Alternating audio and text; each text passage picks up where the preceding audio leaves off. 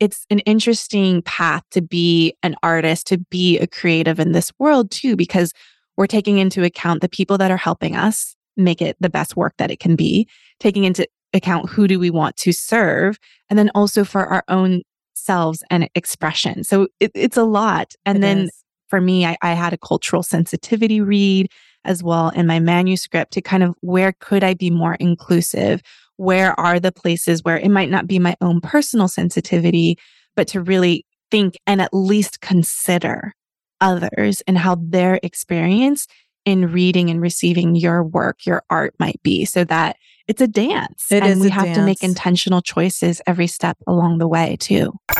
It's the Inspiration Place podcast with artist Miriam Schulman. Welcome to the Inspiration Place podcast, an art world insider podcast for artists by an artist, where each week we go behind the scenes to uncover the perspiration and inspiration behind the art. And now, your host, Miriam Schulman. Well, hello, my friend. It's Miriam Schulman here, your curator of inspiration and author of the book Artpreneur. This is episode number 234. Okay. So before we bring on today's guest, I just wanted to talk to you about what's going on in my part of the world. And it's all things artpreneur. I've been meeting every few weeks with the publisher, and we've been hatching all kinds of plans, whether those are book signings in local bookstores. We've scheduled, I believe we scheduled one in Connecticut. We're scheduling one in Westchester. We're scheduling in New York City. We're scheduling in New Jersey, and I'm looking for other towns to schedule it in. I think Boston is also going to be on the schedule. And basically, it is a paperback book. So we are looking very carefully at what the pre order numbers are, because that is what bookstores use to determine if they're going to shelve the books in their stores. So that's where pre orders really help out. If you want to have me come to your local bookstore, I definitely can go anywhere in the tri state area. And I'm hoping to expand my tour to Nashville, to San Diego, to Miami, to other places as well. Cleveland, Cincinnati, I'm not sure. There's a bunch of places, Portland, Seattle, I don't know. I could really use your help. So, by pre ordering the book, not only does it make it more likely that I'll be visiting you in your town, but I have a bunch of bonus goodies for you. So, I'm just going to open up the website so I won't forget what all these are. So, it's artpreneurbook.com. It's like one of those vanity URLs. Okay. So on that page, you're going to see this really cool video that I made. And I talk about what's included in Artpreneur. So Artpreneur does go over all five parts of the passion to profit framework in detail. So it's not just a rah rah cheerleading book. It really does teach you step by step what you need to do to make a full time living from your creativity. But here are the things that we have in store for you when you pre order, since when is this airing? With this one is airing in the, at the end of November. So we have some definitely some incentives for you to pre order now. So, first of all, there is the Artpreneur live experience. So there's going to be three live interactive coaching sessions with yours truly. And you can bring all your artpreneur questions to these sessions and get answers. And of course, all of them will be recorded and you'll have access to them in the forever classroom. And then there's the Artpreneur Affirmation Series. So these are 12 videos. I just finished recording them. They are you know, hair flip. They are amazing. she pats herself on the back. They're fun. First of all, there's some really cool art journal techniques in there, but I also do a potpourri of other things. I read from the book. I give you summaries from the book. I give you a little extra behind the scenes. I tell you things that aren't included in the book or drama that happened either in the stories around the book or the making of the book. So you don't want to miss out on the Artpreneur Affirmation Series.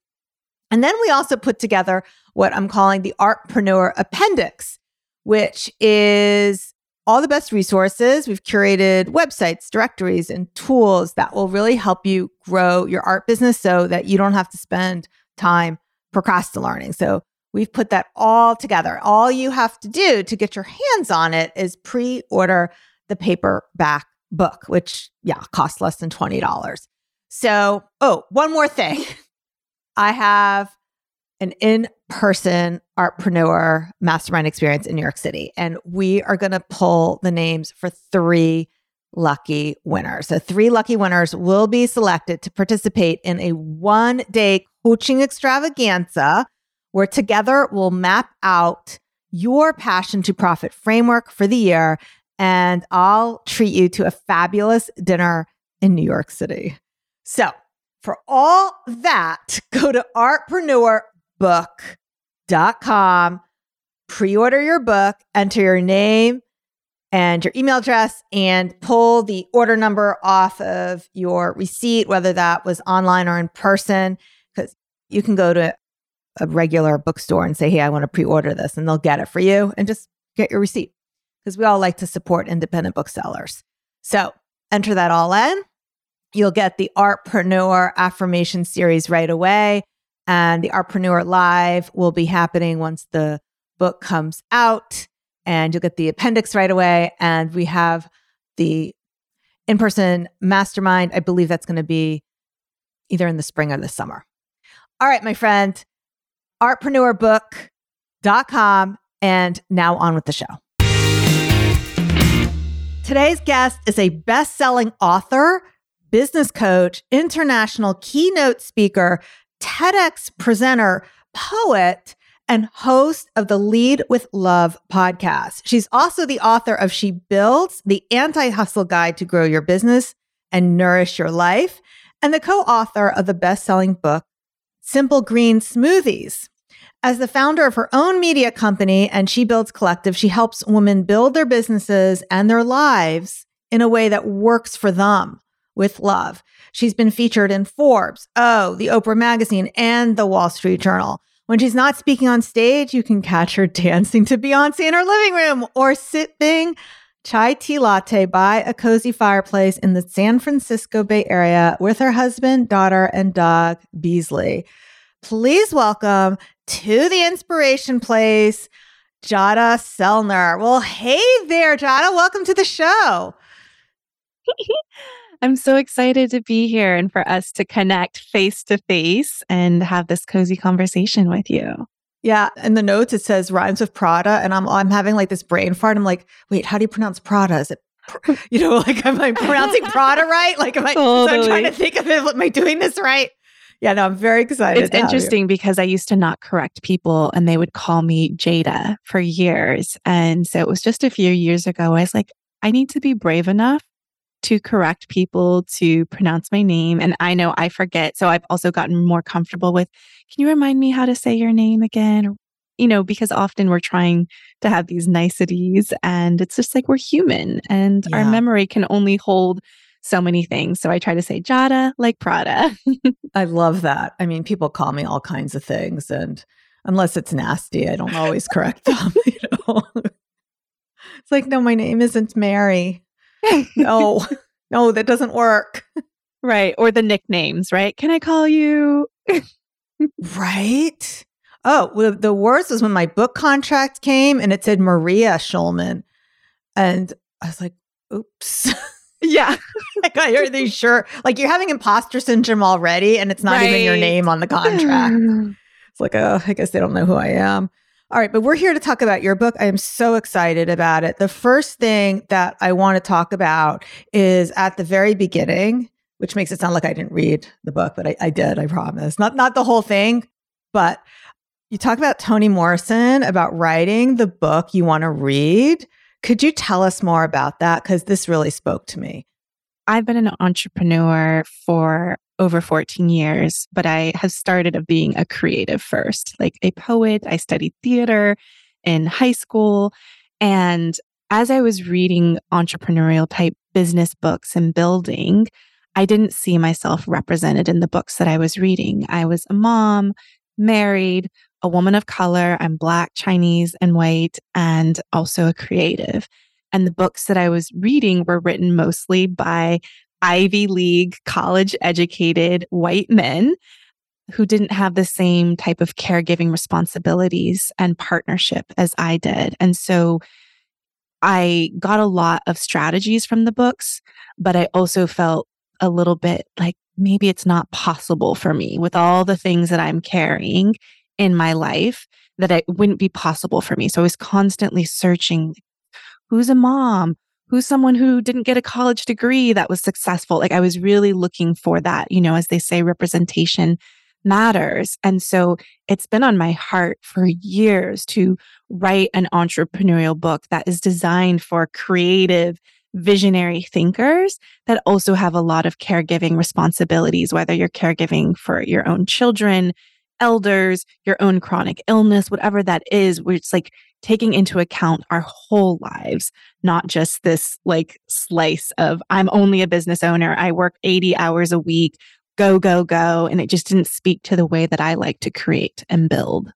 I love what you have in this book, and it fills in so many gaps in the book that I wanted to write. So I too, I wanted to write a book for artists, for women artists. Mm. And my publisher felt that was too narrow. So yeah. we were more inclusive in our messaging.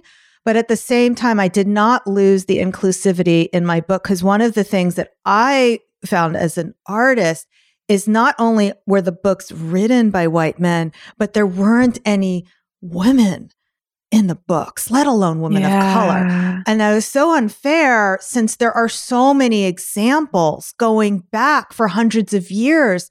Edmonia Lewis, who is a, a black sculptor working in, in Europe, Julie Mehretu, who's Ethiopian born, who's at the mm. Whitney now. So when I wrote my book, I wanted, even if this wasn't going to be just a book for women with all the things that you talk about, which we're going to unpack today, yeah. I wanted to make sure that people could see themselves because it's so hard for us to imagine ourselves successful and we don't have examples of people who look like us succeeding. And I also think it's important, and I, I question, you know, because I have she in my business title, and I was like, is this inclusive enough?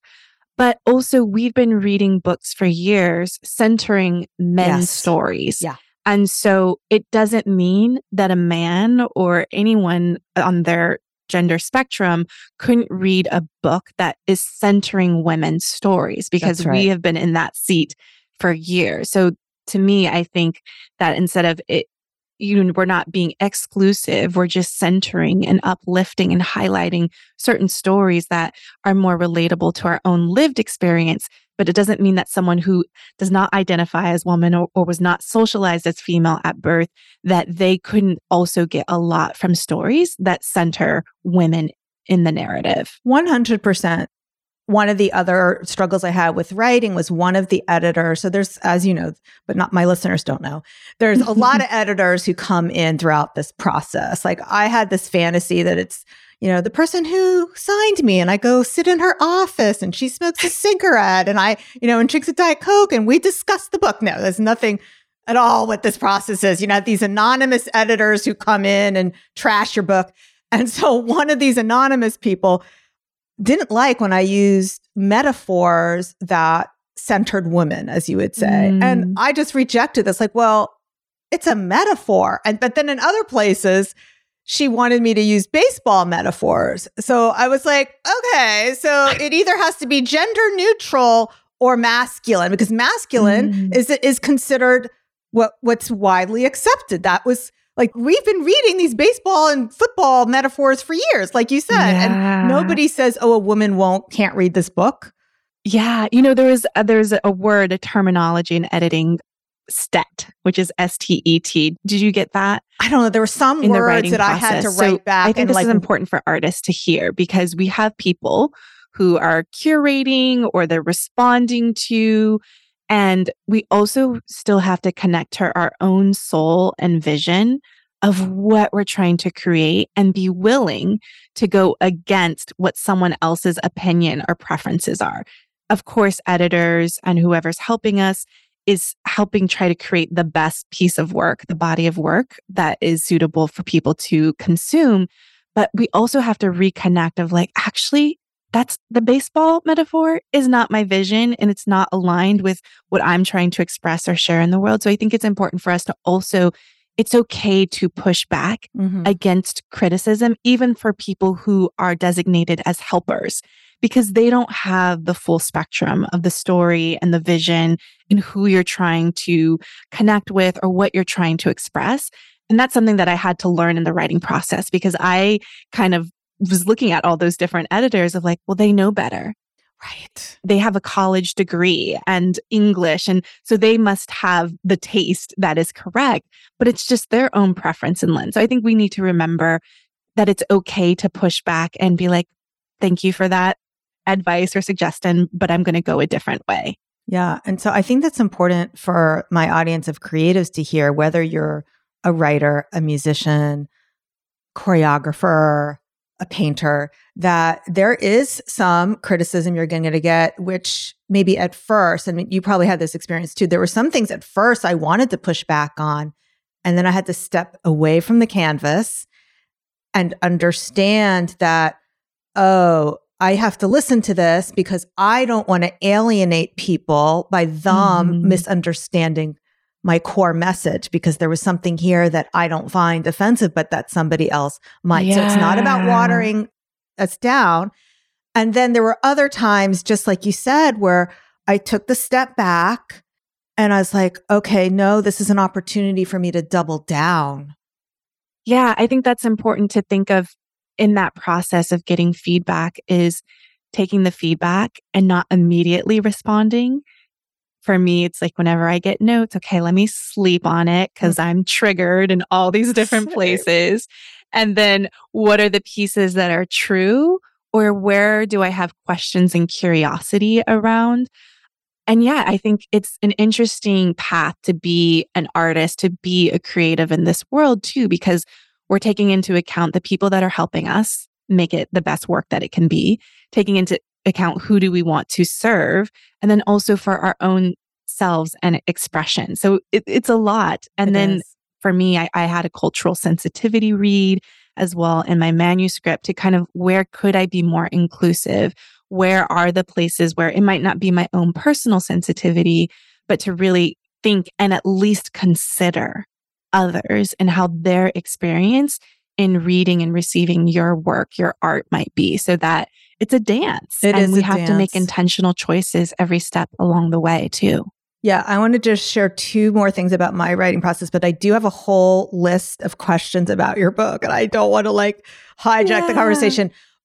When I signed the contract in June, they said come back in December with a finished manuscript, and I freaked out.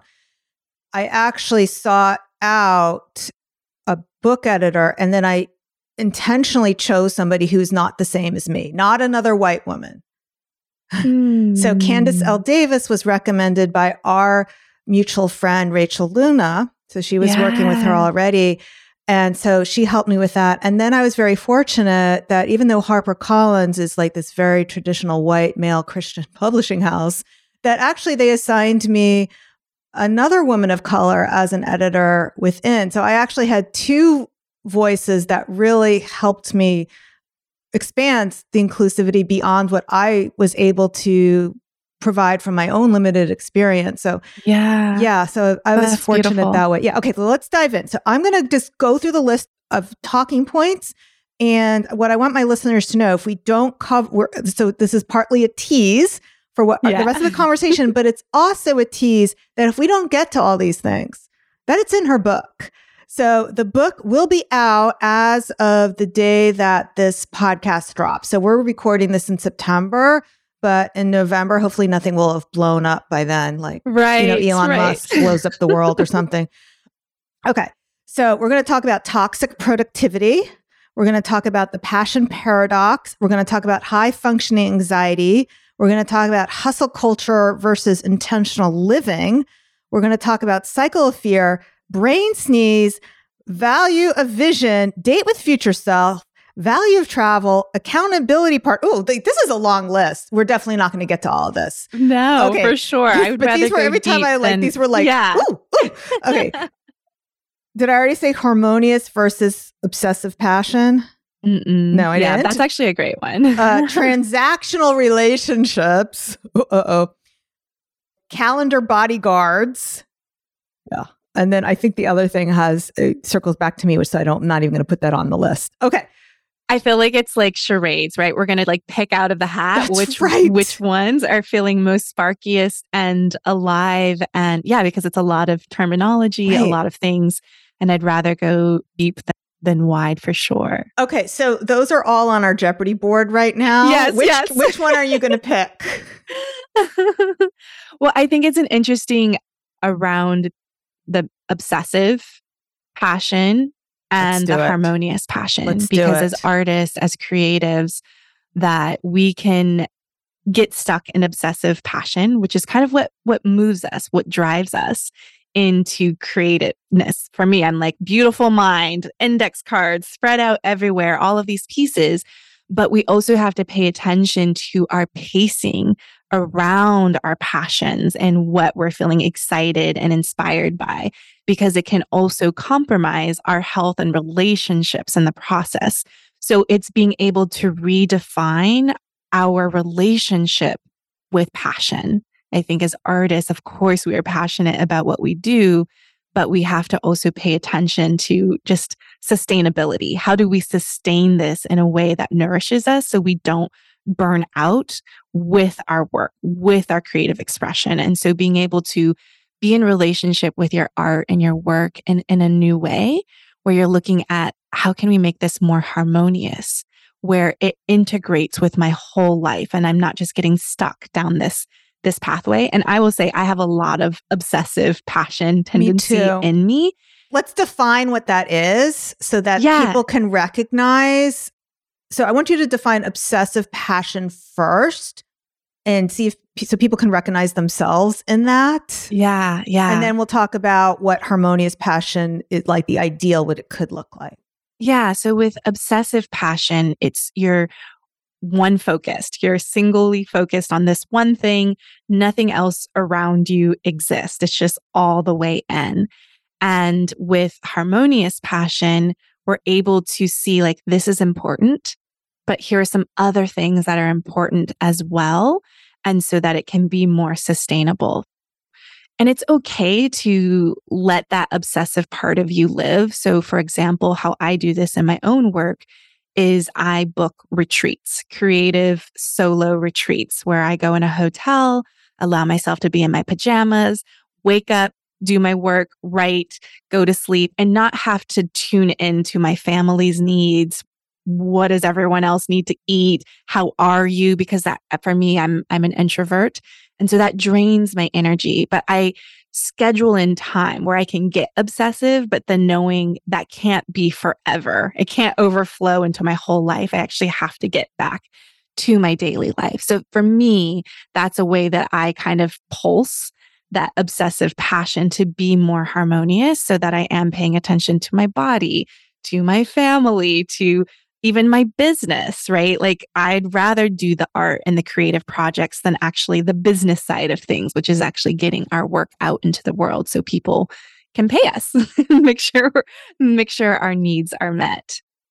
And sometimes what obsessive passion can also look like is when we, it kind of, I think, overlaps with the toxic productivity. Is that, yeah. let's talk about that because I definitely saw myself in that description.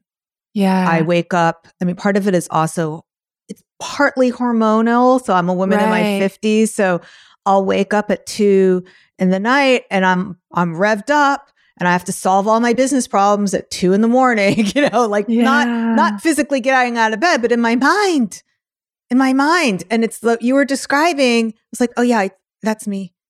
Yeah. I need this book. I need to do these exercises. so describe what that is for people who more than just the symptoms that I just described. Yeah. So with toxic productivity, it's this insatiable need to constantly be doing something, to be productive for completion. And as artists, we need to be looking at things as a practice and not constantly chasing the finish line. You know, that everything, if we look at everything as a practice versus it's an emergency. And that's where our brains go, right? We get into this place of like, we're in high alert and then our nervous systems are rattled and it's like we can't sleep.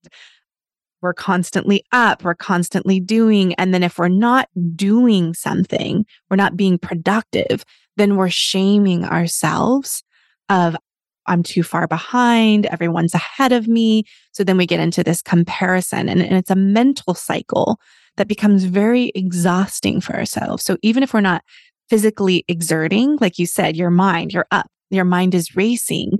And it's this constant feeling of not enoughness. Like I'm not doing enough. I'm not creating enough. I'm not earning enough. So the solution must be to do more in as little time mm. as possible. And our time is finite and we're finite. And so we have to be in a new relationship with how we show up in the doing and giving ourselves space to also be in just the thinking, the simmering, like I say in the book, permission to be a slow cooker. Mm. There's some times where it's like, I'm not moving as fast as the rest of the world. But a lot of our art and our creativity is also just happening in the background in our minds, in us living our lives. That's when we get the most inspiration and where we're fueled is just actually, if we take a step away from our work, we will be more inspired to create and coming from a different place than like, must get this done or else. And it's like, we don't want to create from that place and we don't want to pass that energy on to the people who consume our art either. Yeah. And I also love the way this sounds like we're skipping to a different part of the book, which we kind of are, but how you talk about having that whole team of people that support you. And by team, I'm not talking about your VA.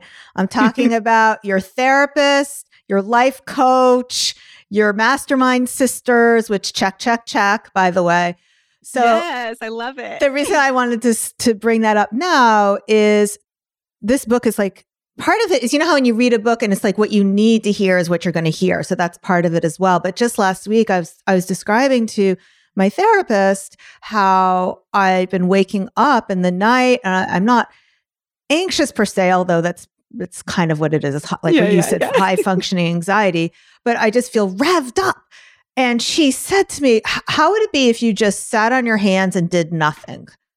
I said, mm. I don't mm. think I could do that. She's like, Well, that's what you have to do now every day for 30 minutes. So I've done it a handful of times since she gave me that homework. I don't have never haven't made it to 30 minutes yet, by the way. Do you set a timer? I don't set a timer. I have I put a, a digital clock, not digital, yeah. a, an old fashioned clock in front of me. So I, my phone is nowhere present. Sometimes I'm playing with the candle, so that's not exactly nothing. You know, I'm moving the wax around. If the candle blows out, I'm not allowed to relight it. Yeah. like sometimes I'll drink a cup of tea that's kind of doing something, but it's yeah, not, I'm not. It's so, a slowing down. It is. And I'm much, uh, it has helped my sleep.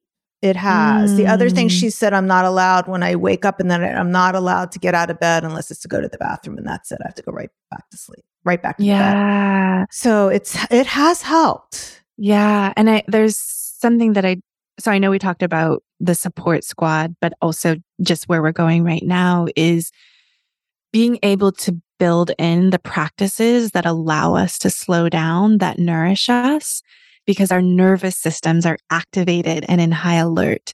So I love that practice of, and for me, I'll set the timer for 30 minutes. Oh, you do? And sometimes it's just laying on the floor and putting my legs up on the couch or putting my legs up on a wall. So like the blood is mm. flowing down, but setting a timer, playing instrumental music, things that just allow us to start to breathe and connect to our breath. I, like, not everyone has to start a meditation practice right away. That's not always the easiest way in, but there are some creative ways of how do we slow down and nourish ourselves so that we're not in that high alert. Our minds are going so fast. And so I love that your therapist invited you to do that. So, what I talk about is gather your support squad. So, it's the three buckets of having your mastermind support, of people who are kind of your parallel playmates. They're creating, they're generating, they're facing very similar struggles and problems as you and supporting you in problem solving together. And then we have our mentors and advisors. Those are people who are steps ahead of us that can share their wisdom, their experience with us. And we can have mentors from afar, right? Listening to a podcast or reading a book. I've interned with some of my my mentors and like I will work with you for free, you know, just how can you start to learn more about that work? And then the piece that I think a lot of people don't talk about is that emotional support with a therapist or a life coach or an energy healer, something that can help you connect to some of that as we like, oh, we're procrastinating or we're facing resistance. A lot of times it's an emotional block, a need that hasn't been expressed and fully seen. Yeah. And once that's acknowledged, we can move forward and do it in a more compassionate way versus the like, ah, fire, something's happening and I need to solve this right away. So, yeah, I love that you brought that up and you're like, check, check, check. It's an integrated, a more holistic way of being supported, not just, I just need this person and that's it. We are whole humans and we need a wealth of relationships that are serving us. Yeah. And I just want to circle back to what you said about, I call them mastermind sisters. You call them you had a term for your yeah yeah yeah i think you know mastermind is from napoleon hill's yeah. think and grow rich book and so i have different names for all of my groups from like soulful sister mind to the dream team you know like all these different na- I, it's like each group i have a lot of masterminds of circles of support right that, that serve me in different ways and what i wanted just to bring up though is that what we're talking about right now at least this is what i think we're talking about it's not just the fancy, expensive masterminds that you can mm-hmm. join. Those are good too, especially yeah. if you don't have that pool of people to pull from, because the group that I'm a part of right now, I call we call each other the hive. There's like five of us women, but four of us met in one of those mastermind groups that we did pay for. And then we picked up a stray along the way. so there is value in joining those groups because I find the relationship capital that you can gain from meeting people who are trying to do the same things that you are that you may not know in your own circles and communities there is value in that but yes. but I believe what we're talking about right now is really forming that peer group of support is that right? Yes absolutely. And and, and you're right. There's many people that I've met whether it's been someone else's paid mastermind or an online course that I signed up for of being able to build like where, where do I find those people, right? And there's also a little bit of an awkward dance that we have to get comfortable with in, in building friends and peers that are in the same work that we're doing is you have to put yourself out there. You have to invite people and get comfortable with micro rejections mm. because not mm. everyone is going to say yes to your mastermind group that you're putting together, especially when it's peer based. So also being comfortable with like, hey, some people might say no. You also might outgrow some mastermind groups yep. too over time and knowing when something feels complete. So I think reciprocity is really important where you don't feel like you're the smartest person in the room or you're the one always teaching and coaching and guiding and giving solutions. And then you don't feel fed or you're not growing in that process. So really paying attention to that is important. And also being a good friend like yeah. consistency that like for me i love the structure of masterminds because we have something on the calendar we know how often we're going to connect and there's just structure around friendship and that's how i get the closest with my friends because in life we get busy and it's like oh i can't make it i can't make that date so there's something very powerful about starting that group and being on top of the calendar for consistency it's like at the end of every session, we're getting the next one on the calendar in real time versus letting our email inbox get over flooded and not taking a date. I think that part is so important. That's such a good point because I think with my hive, we we have not been as careful about maintaining that consistency. Yeah. And, and, some, and if you see that, if there's not the consistency, you might want to actually join a paid one. Yes. For the structure and the consistency. That's because people can get aloof and all over the place. And sometimes when you're investing in something financially, that means everyone's invested and committed. But also, we know resources. I like to be creative with, you know, everyone has different budgets of what they can invest. For me, I just started with one person, a friend who was my old roommate of like, she read Think and Grow Rich. I was like, you know what a mastermind is? And we just talked on the phone every Tuesday at 8 p.m. for an hour after our kids were asleep. So it can be affordable and accessible and light. It doesn't have to be a million people in the group. It can start with one and then you can expand to like the hive, you know, and have five people in the group. Yeah. yeah. I mean, I've done both. I I've never regretted the investment of these some of these higher ticket masterminds because I always felt not only was I in, I mean, my husband teases me I'm paying for friends, but not only am I making friendships afterwards, but these are lifelong friends. Yes. But you're also investing in the network of the mentor. Yes. So you you get access to not just the mentor but their network as well yeah. because you've you've invested in it. It's so yeah there's something that you that like yeah, there is no cur- money about, currency like, that you know you mentioned the transactional relationships yeah. because we can also be looking at like oh I want to know who that person knows or getting but for me I think relationship building should be more transformational than yes. transactional and so I look at values I've joined masterminds and the values weren't aligned with who I am and how I express myself in the world and so then I start to question my own identity. And am I doing this right? Am I a real entrepreneur? Am I a real creative? All of these things. And so paying attention to values of the mentor that you're like jumping into as yeah. well is really important because for me, I value whole life integration. I want to be able to acknowledge the personal responsibilities I have, as well as the work responsibilities I have and the creative pieces. So I think that's really important to pay attention to. Would I be friends with this person in my life if there wasn't a transactional element to the piece to find some of the, the shared values? That's such a good point. Okay, we have so many. Like, I'm going to spin the roulette now. Yes, like, what? Yes. Okay, there was a couple of things here. Date with future self. Let's talk about yeah. that because that, that's always a concept I love. Yeah, I know she's so out I, there something that I invite people to do, and, and you, this could be something that you do that you're listening right now is writing a letter to your future self or writing the vision that you want to architect for your life. So often we don't think about kind of the, how we want to feel in our lives. What are the experiences that we want to have? How, what brings us joy? And what's the contribution that we want to make and be of service? And there's something really beautiful about what I call future vision, which is actually to write, you know, at least three years into the future, just describing your life. Use your imagination to really connect to all those pieces and then let it go and release it. So just writing, you know, this is what I would like to create, how I want to feel in my home. Like in my office right now, you can see I'm surrounded by floor to ceiling windows, and it feels like there's just tons of trees surrounded by me.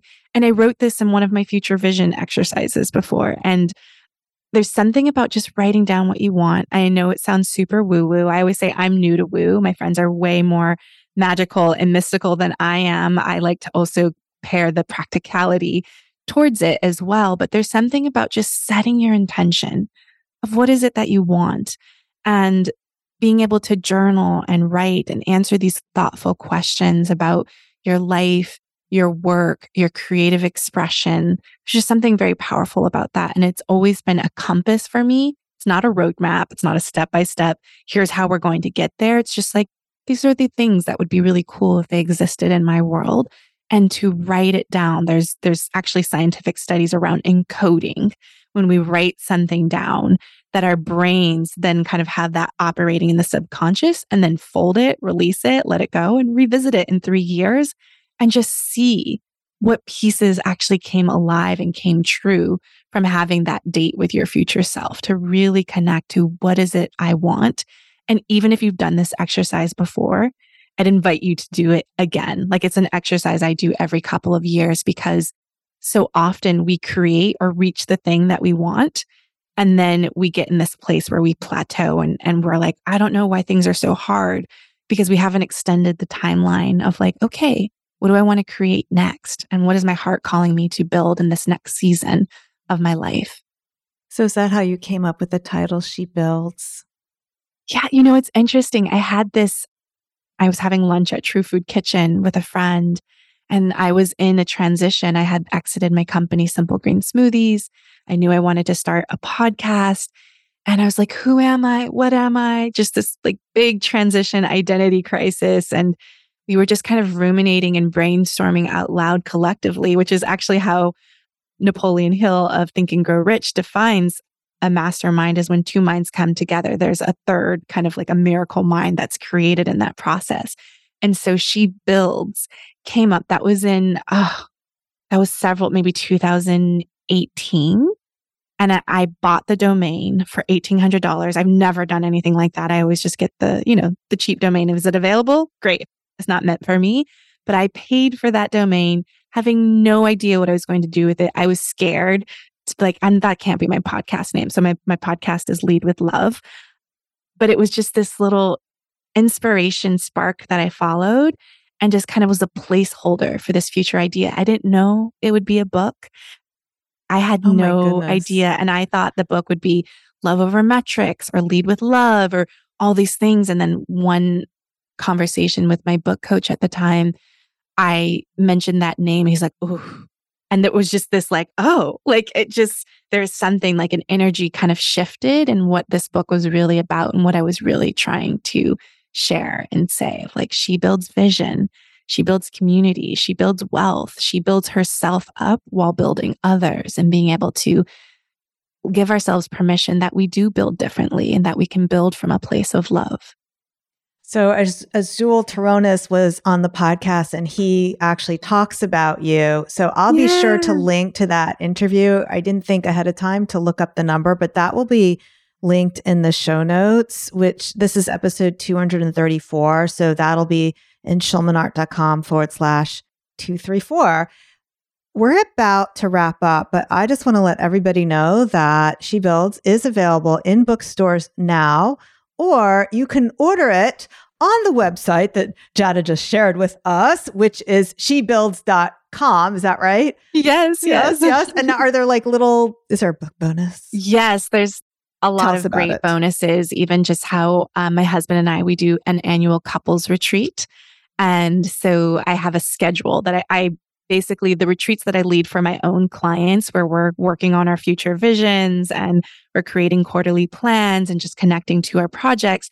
I have a schedule that I've curated just for my husband and I that we do every year and kind of pulling the best of that are very easy for someone who maybe my husband, he's an artist, he's a musician. And so his business brain, even though he runs his own business, so he's not interested in all the business type things. So it's kind of curated for the non business minded mindset to be able to reflect and, and build out your year and your vision.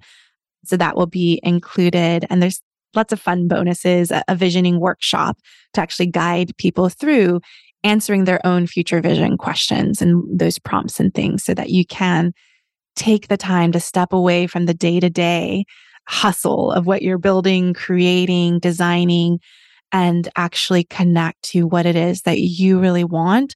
And just taking that moment for you to connect and, and write it down, encode it in your brain so that you can revisit a few years later. So, yeah, there's lots of great bonuses there for sure.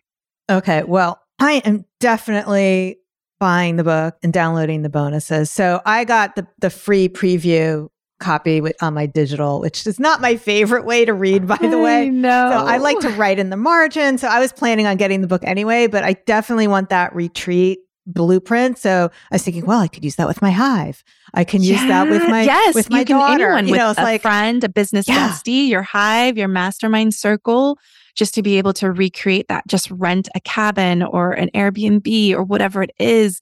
There's just something so powerful about stepping away from your day to day responsibilities and making space and time to think and dream about what it is that you want to create next. And then you can get all logistical and strategic and create a plan. But first, we have to set the vision. All right, beautiful. All right, so we've included links to all these things again in the show notes. If you're on your phone, just tap where you're listening or head on over to schulmanart.com forward slash 234. And don't forget about the pre sale bonus. The only way you can win that in person Artpreneur Mastermind is by pre ordering the book from the page artpreneurbook.com. And I would love to meet you in New York City so we can work on your art business together because we all know there's things that you're not quite sure what you're doing wrong, but you really need somebody to take a look at it. And I would love to help you. So to be entered to win that, it's artpreneurbook.com. All righty. Do you have any last words for our listeners before we call this podcast complete? Yeah, I would just love to give an invitation to what I talk about is 10 seconds of bravery.